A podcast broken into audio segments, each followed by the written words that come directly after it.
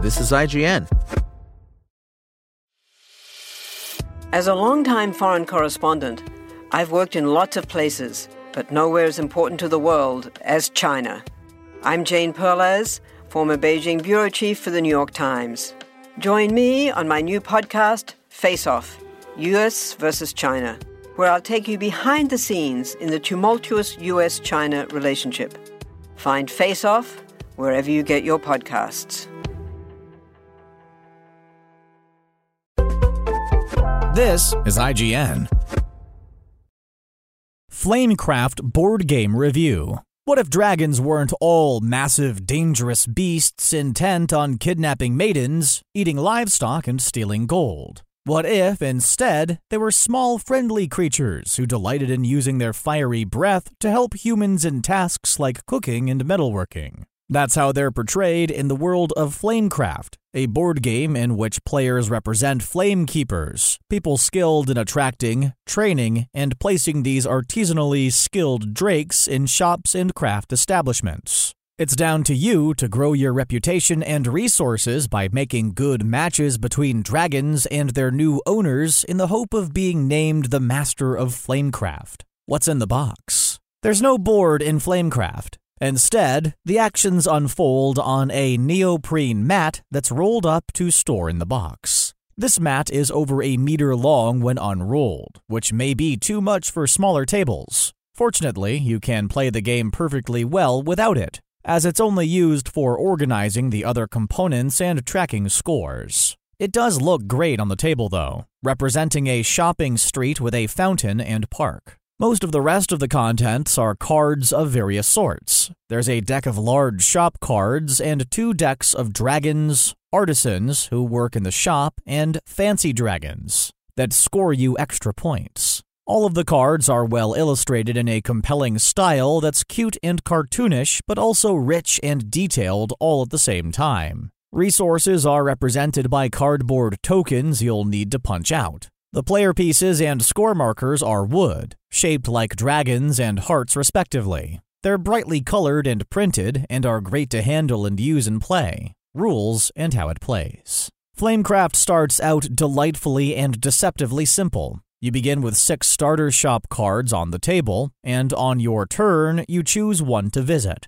Once there, you can either collect resources from the shop, like bread from the bakers, or enchant it to get points and other rewards. Both mean that future visitors to the shop will get access to additional resources, so you're making it more attractive to other players. Gathering resources from a shop also lets you leave a dragon from your hand there for an additional reward. If there are dragons working in the shop, you can claim a flame bonus from one of them, such as the three extra resources available from a diamond dragon. Once the three slots in a shop are full, a new one is drawn from the shop deck and added to the street. These new shops offer special abilities to visitors. The Drake of Cakes, for instance, lets you pay two bread to draw a new dragon into your hand. Enchantments, on the other hand, cost a slew of resources but also net you a bigger reward, mostly in the form of points, which you'll need to win the game. Enchanting a shop also bags you the flame rewards for all dragons at the location. A smattering of points are available for placing dragons,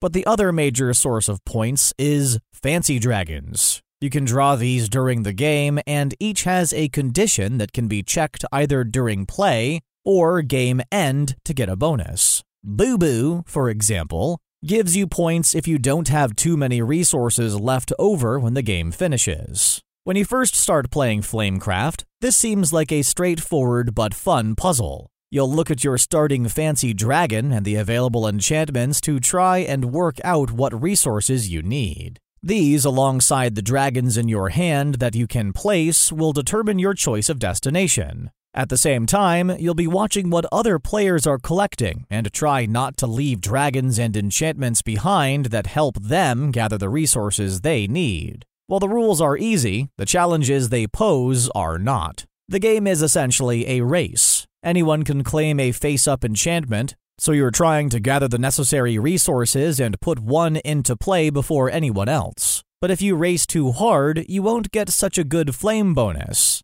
as the shop won't be full of dragons. They need to be placed first. But the gains for posting dragons vary between shops and slots, so some are more tempting than others, especially when you factor in the special powers offered by later shops. Timing is critical as you flit around, trying to balance the rewards for leaving dragons without making a shop too much of a tasty target for someone else to enchant before you do. While you can't mess with the other players directly, the need to watch what they're doing very closely makes it feel quite interactive. And there's real resentment if someone else snatches a card you were angling to buy. There's also a common reward option that lets you get points by gifting resources to other players, a clever idea that puts positive interaction into the game. Both parties profit, so there's lots of pleading as you decide who gets to benefit from your largesse. Although, ultimately, you'll be trying to pick the player it helps the least.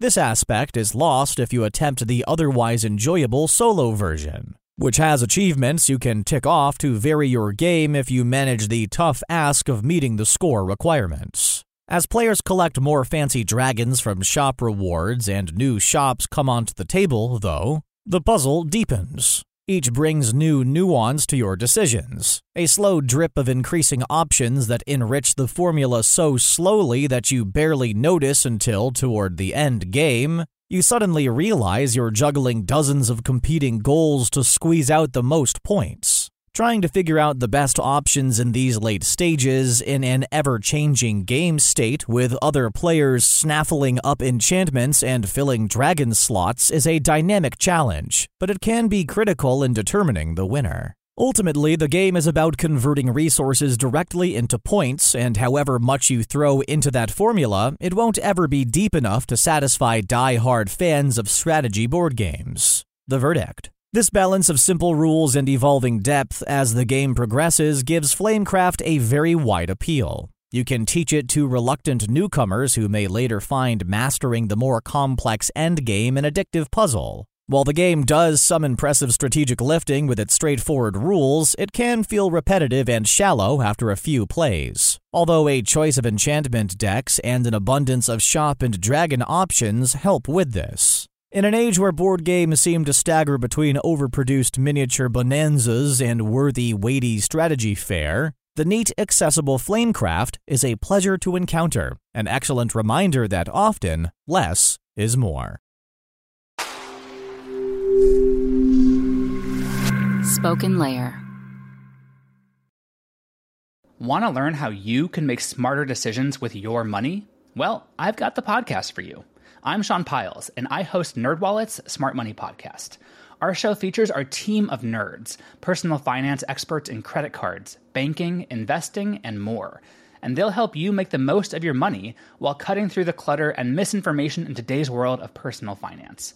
You'll get clarity on strategies to help you build your wealth, invest wisely, shop for financial products, and plan for major life events. Listen to NerdWallet's Smart Money Podcast wherever you get your podcasts.